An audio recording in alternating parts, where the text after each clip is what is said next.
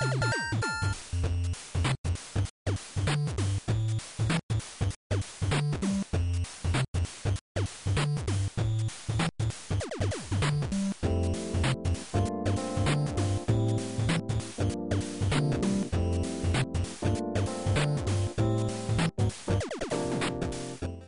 はい、ファミステファミコンアーカイブス。イエーイ。ということでいきなり始まりましたけども、えーと、この間の、えーファミステゲーム大賞の回の時にちらっと話しましたが、うん、まあたまにはファミステファミコンアーカイブスだけ収録しようっていう、そういう ことで、うん、うん。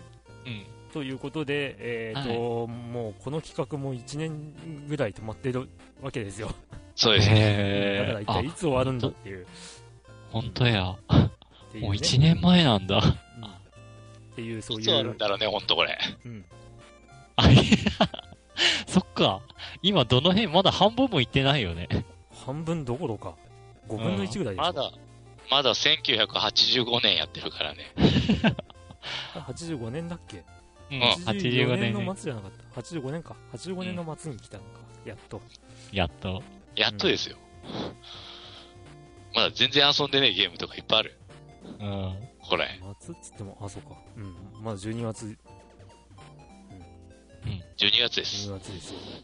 1985年の12月ですよ。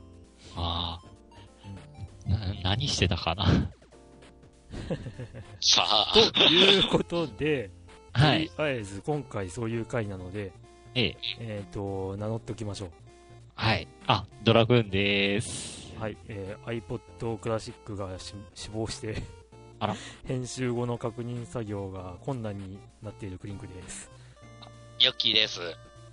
なんか弱あい。ー そういう感じで何も言わんでもええ。えーっと、いや、プレステ4買ったヨッキーですとかあマジで？買った。ね、おー。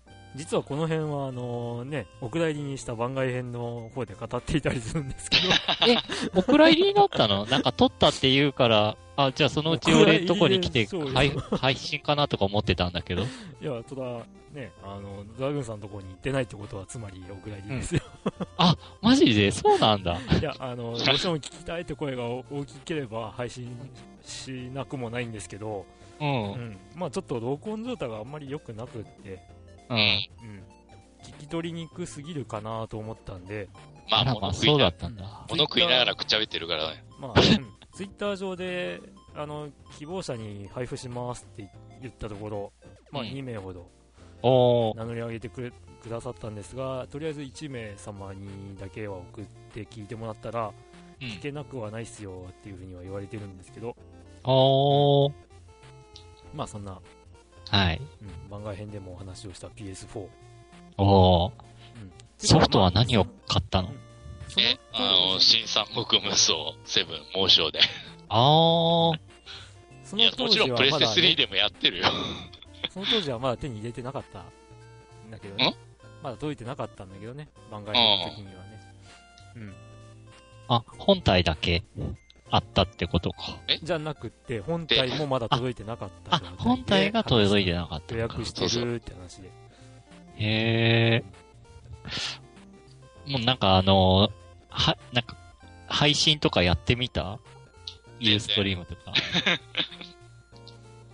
むしろ、あんまり当たってない、まだ。ああまあなんか、プレステ4のありがたみがわからんっていう話をしてたよね。だって、プレステ3の新三国無双セブンとさ、ー。うん。そんなに変わらないんだもん。まあまあまあまあまあ。うん。まあそんなわけでね。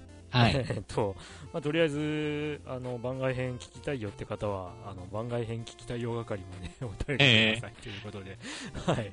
そしたら配信されるかもしれません、配信されるかもしれません。とりあえず、本題を行こうか、本題を。はいええ。ということで、はい。えーまあ、実は今は今のところまではあの通常のあのオープニングが流れているはずなんですけども、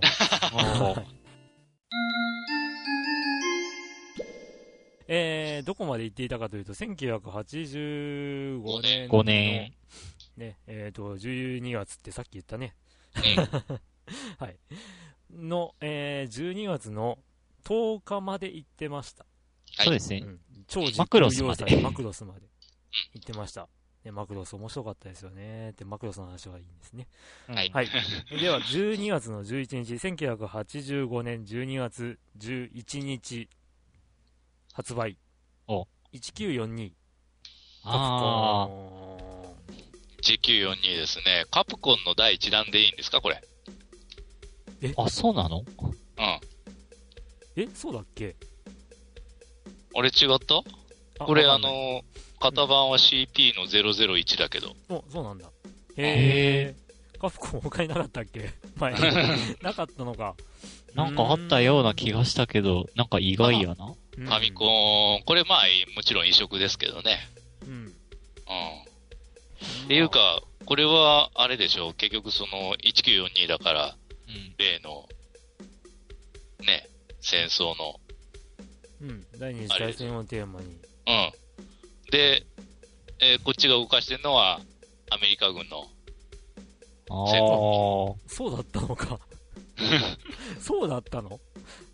で、あの敵のやつが日本軍。え、そうだったの？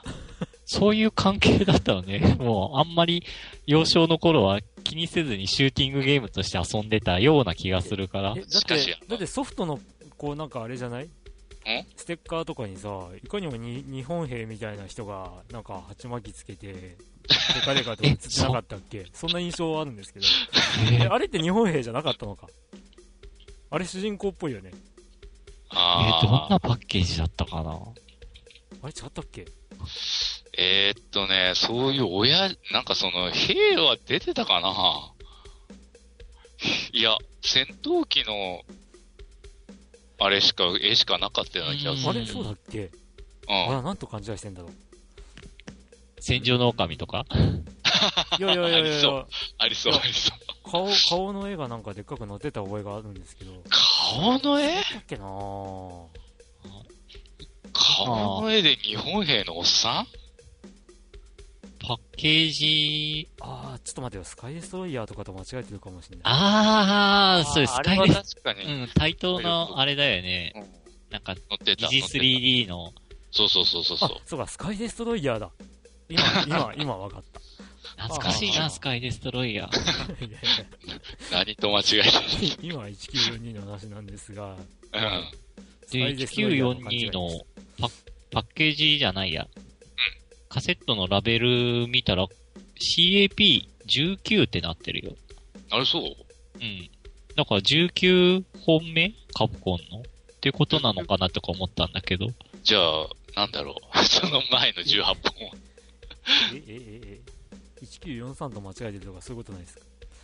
あ、いや、Google さん先生画像を検索したら、1942は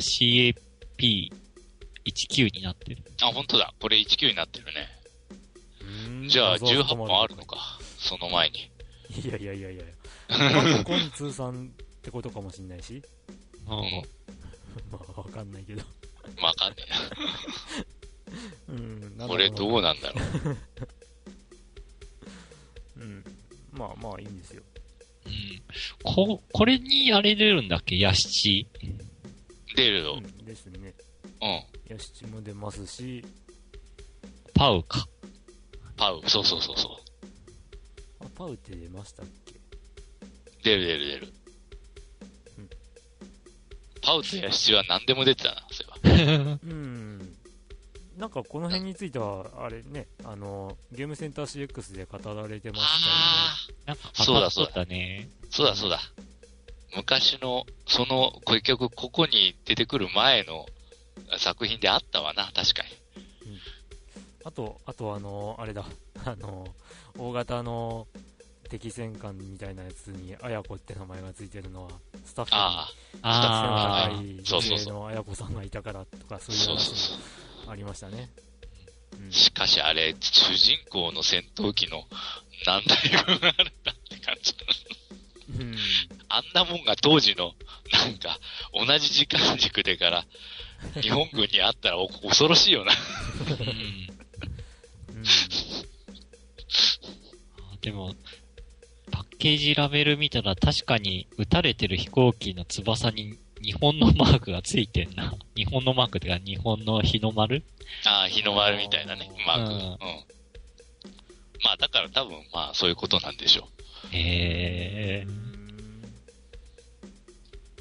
うへいへいへい。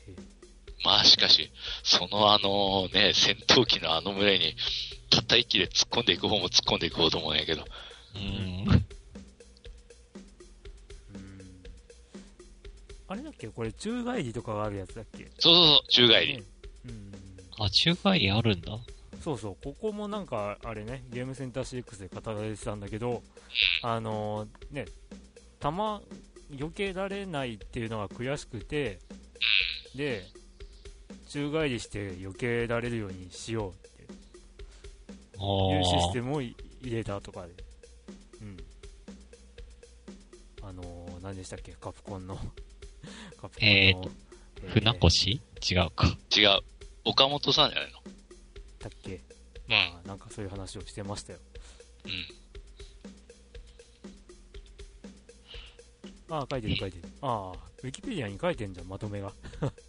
まとめ CX に出演した際のインタビューで以下のような制作時のエピソードを語ったっていうまとめが書かれてある。まとめどこ？お岡本さんって書いてるね。宙返りシステムについて、他社のゲームでプレイヤーがピンチに陥った時のどうにもできない状況が嫌で、その不満を解消すべく自分ならこうするという発想のもとに導入した。ああ。パウトやシチもね、うん。当時創業間もなかったカプコンをいち早くプレイヤーに広く認知させるためにいくつかの共通したキャラクターを全てのゲームに登場させようというブランディング戦略をもとに登場させたうん。このため初期のカプコンのゲームにはパウトやシチなどが多く使用されていたあと、あやこね。うん。あやこここ。に在籍していたあやこという女性のサウンドスタッフがネーミングの由来。彼女の体格が大きかったことからでかいのを出すかという発想のもとに誕生した。以後、19シリーズのほとんどに登場する定番キャラクターとなった。だあそうな。で、当時の思い出は？ーあんまややったことはあるけどな、あんまり進めんかった覚えがある。うん。うん。俺もちょっとやった記憶がある程度かなあやこの1回目に出てくるステージまでたどり着けんかったな、多分。うん。もあんまり進めた覚えがない。うん。32面もあったのか、これ、そういえば。ああえ。今やるとまたね、いろいろ違うかもしれないね。あうん。まあ、機会があれば、やってみたいかな。ー。なんか、バーチャルコンソールかなんかで出てんのかな？チャルコンソールはどうだっけな？わかんない。うん。ただなんかパッて見、移植作品の中に iOS 版があるみたいですね。ほほいや、バーチャルコンソールでも配信開始って書いてますね。ー。あうんうんあ。あ、バーチャルコンソールアーケード。ああ。そっかアーケード？うん。あ、本当や、書いてる。アーケードでアーケ配信。ード版や。アーケード版か。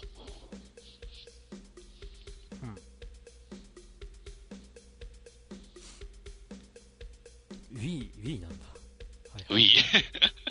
Wii U じゃなくて Wii。Wii U では遊べないの？バーチャルコンソールって。いや、あれは？Wii で買った Wii で出てたってことはいずれ Wii U でもできるんじゃないかなっていう感じがしますけど。まだ、そのままなんかこう、同じアカウントでこう、引っ張ってこれたりとかできないんだ。あと、買ったのを移植はできました。うん。うん。けど、えーっと、一般に、一般にとか広く販売されるのはまだ対応してなかったりとか。ありゃ。そう。で。あの配信されたもの新たに配信されたものを以前買ってたら、えー100円で買えるんですよファミコンの場合ええ。その WiiU 版がねじゃあ、そのまま、Wii、Wii 版のバーチャルコンソールを Wii U では遊べないってことなの？えっ、と Wii として遊べます。Wii として、Wii U の中にうん。Wii を遊ぶっていうアプリが入ってて、うんそれで Wii に切り替えて、Wii のソフトを遊ぶっていうので遊べるんですけど、うん。うん、そうなると、いろいろ制約があったんじゃなかったかな？へえ。あのーあのコントローラーの画面では遊べないとか、そういうあのあがあったと思うんですけど、ちょっと覚えがないです。うん、そっかまあ、Wii U はいろいろ頑張ってほしいんですけど、うん。うん、ねで、まあちょっといろいろ飛びすぎて、1942の話になってないけど、1942じゃねえな、話が。まあいいか。うん。まあ1942は、そんな感じ。いいのか。いいのか。まあ、はいいいでしょう。はいこれが、これがファミステです。はい、じゃあ、以上で。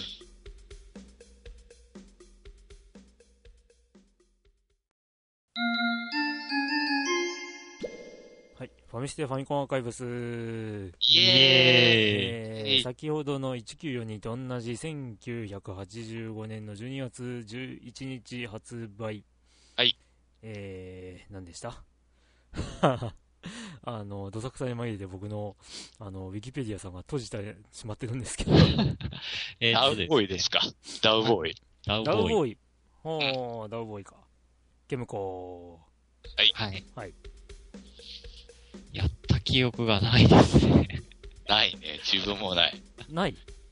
ない。あーっと、あーっと、ダウボーイは画面を見たら思い出すかなと思うんだが、あダウボーイはね、やったことがあります。が。あおんまり記憶には残っていない。うん、なんかこう、パッと見、あ、いや、ひ一画面でうろちょろして動くってこと？あ、いや、でもスクロール系？うん、ちゃいますね。スクロールですね。ほうーん、でもこれもなんか、なんかと、記憶を、こう、なんか、混同してる気がする。同じ戦場系のゲーム？フロントラインかな。う。あフロントラインな気がするな。うん。なんか、いなんかイメージ的に被るものがあるんですよ。あだからちょっとー混同しちゃっててよくわかんない。まり思い出的なものがないな。こちらもやったことがないので。あ。うん、えーっと、あーっと、説明文を、まあ、ウィキペディアさんの引用ですけども、はい。えーまあ、読むと、うーんゲームの目的は主人公のダウボーイを操作し敵陣内の捕虜収容所に潜入し24時間以内に囚われた重要人物を救出することである。時代塹壕有刺鉄線などの第一次世界大戦をモチーフにした仕掛けが随所に見られる。いわゆるミリタリー系アクションゲームに属し攻撃手段としてマシンガンとナイフを所持しており敵兵を銃撃する以外に体当たりをしても倒せる仕組みになっている。その他 TNT はしごクリッパーといった多彩な工具や道具を駆使して、えー敵陣を突破していく。総ステージ数は5 2プレイヤー側が誘導ミサイルを操作することによる協力対戦プレイも可能。へえ。というゲームでした。うん。終了？そうで。お疲れ様です。お疲れ様です。お疲れでーす。爽やかはーいに爽やかに言ってみましたファミステファインコンアーカイブス。イエーイ。1985年の12月14日来ました、うん。ボコスカウォーズアスキー。う進め進めどう。もボコスカウォーズは、やったことはなくて、クリンクチで、うんバーチャルコンソールで見たんかな？どっちだろ？バーチャルコンソールですううん。ぐらいですね。ただ、このタイトルは結構記憶に残ってます。うん。うん。割と歴史の深いゲームだったりするんですよね、これって。おー。あまあ、ファミコン版の話になっちゃうわけなんですけども、えーその、それ以前に、えーオリジナル版は、えー1983年に、まあ、X1 というパソコン用のソフトとして開発。おううん、で第1回アスキーソフトウェアコンテストグランプリを受賞。アスキーよりパッケージ販売された。で、1984年、同年に MSX 版、PC8801 版、で、9 85年には S1 版、PC6001 マーク2版、PC9801、えー FM7 ファミリーコンピューターに移植発売されているという。うん、で、各バージョンによっていろいろ若干の違いがあるっていうね。うん。まあ、あの、マシン性能とかにもよるわけでしょうけど。うん。まあなんといってもね、あのーそのタイトルから分かる通り、戦闘シーンに一癖あって、ね、敵と接触すると、その場でボコスかボコスかとエフェクトが起きて、で、勝ったか負けたかは、えー若干運次第みたいなうん。ところがあるというね。一応、キャラには、ね、戦闘力っていうものがあるんだけど、それも若干のそのランダム性のせいで、一発で強い味方が負けたりもするし、っていうような、うん、そんなゲームでした。あで、大昔、これはファミステ本編でも話しましたよね。大昔、こう、ね、もう、あと50歩ぐらい進んだら、50歩ぐらいで50歩ぐらい画面がスクロールしたら、ラスボスに行けるってところまで来て、全滅して終わったっていうあ。で、で、ファあの、Wii のバーチャルコンソールで買ってみて、で、そこで初めて説明書を見て、あの、昔はね、友達に借りた時は説明書がなかったから、うん。うん、もう、ほとんど手探りでやってたんだけど、説明書を読むと、すごい重要な攻略が書いてあって、あうん、あの僕が全滅したっていう地点に出てくる、えー敵の、えーナイトみたいなやつが、実はあの味方側の一番弱い兵卒ってやつに、えー、兵兵卒？うん、兵卒ってやつに弱いっていう、うん、そういう設定が実はあって、それも説明書に書いてあるっていう。あー。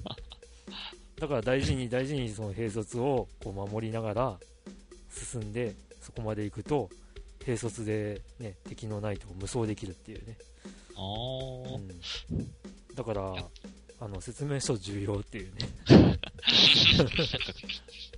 かゲームセンターシークの課長の、兄の課長みたいな感じですね。取説読まずにとりあえずやって、その後に取説読むっていう。違うよあの人は最初から読もうとしないからおかしいでしょ僕は今今でもあれですよあの必ず一回ざっと説明書に目を通してやりますからねああ、そういうことね。たまたまこのボコスカウォーズの時だけか。た。またまじゃないでしょう。昔はファミコンソフト借りるときに説明書って、基本的に説明書なくなったとか言われで、へえ。ないことが多かったですよ。俺は、なんか、取説ついてるコートの方が多かったなもうそうっすか。あ、そりゃ幸せだわ。えーうん幸せですよ、本当に。あ、本当？うんカセット単品ってなかったなそういえば。ゲーム貸してっていいよってカセットポイって渡されるっていう。ただそれだけですからね。うん説明書なんて自分で買ったものぐらいしか読んだ記憶がないですから。そうだね。あ、本当？俺幸いやな、そしたら。うん。取説付きで借りてたっていう。うん。ブルジョアメ。いやいやいや、お 俺じゃないよ。それは友達になるからね。なんか、はい、はい、そな、高級な生活を送ってるような、そんな印象。いや、本当に本当に、あのー、ね、周りは本当にもう説明書なんかついてこないっていう、そんな状態でしたから。っていう感じですね、ボコスカウォーズは。僕はちょっと残念ながら、やったことはないです。あのー、ちゃんと理解してやると面白いです。あのー、なんていうか、結構クソゲー扱いされがちなゲームなんですけど、うん、うん、あのー、まあ、僕は昔やった時からも好きだったんですけど、ちゃんと分かれば、あのね、やっぱり面白いです、これは。うん、で、忘れもしない、幼い頃にね、あの同じ社宅に住んでいた兄ちゃんから大量なファミコン通信をもらったわけですけど、あのその頃の広告のボコスカウォーズに、えー、ね、さっき歌った「すすめすすめ者ども」の歌詞が書いてあるっていうね そういう。思い出が、うん、思い出があります。結構なんかサイケデリックなパッケージで、うん、アスキーが出すソフトって意外となんかデザインが、なるほど。あの、なんか変というか、変というのもいいんですけど、うん、うん、なんか蛍光、蛍光色強い感じの。ゲームスとかもそうだったんじゃなかったかな。うん、パッケージがね、結構なんか変わった印象があります。はい。はい。ってな感じで、はい。そうですね。おこすかわずでした。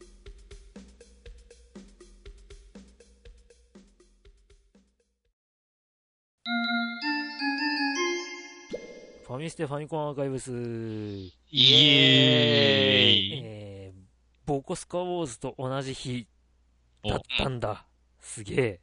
えー、1985年の12月の14日発売。はい。来ました。初の RPG。頭脳戦艦がある。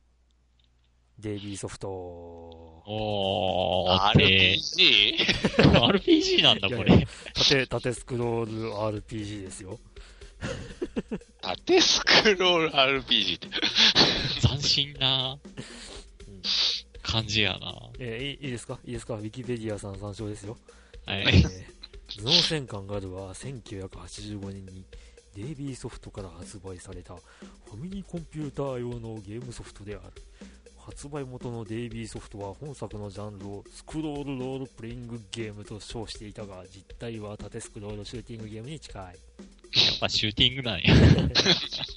ぶっちゃけシューティングでした。え、でも、なんかこの感じで聞くと、スーパースターフォースっぽい気がすな、気のせい。あー、じゃーじゃーあ、頭脳戦艦ガルの話ですよ、頭脳戦艦ガルの話。うん、スーパースターフォースは、ちょっと違うんですよ。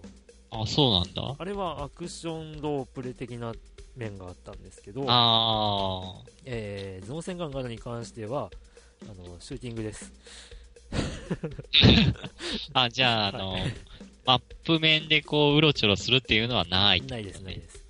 えーと、基本的にはスターウォー、スターフォースみたいな、うん、あの、縦スクロールのシューティング面だけなんですけど、えーと、面の最後に分岐があるわけですよ。で、分岐左右どっちの通路に行くかで次のステージが変わるっていう。うん、で、な全何面あるんですかね ?100 面あったのかな？100面ぐらいいかないと、パーツが全部集まらない。そうそうそう。パーツを100個集めて最終エリアに行くとクリアになるんだっけな？なんかそんなまあ、そこでちゃんとボスを倒せばってことかな。うん。うん。まあ、クリアしたことはないです。ないです。ないっていうか、これ、クリアした人おるんかな？まあ、なんか、無敵コマンドみたいなのもあったみたいだけど。あった。でって感じですけどね。でって、そう、でって。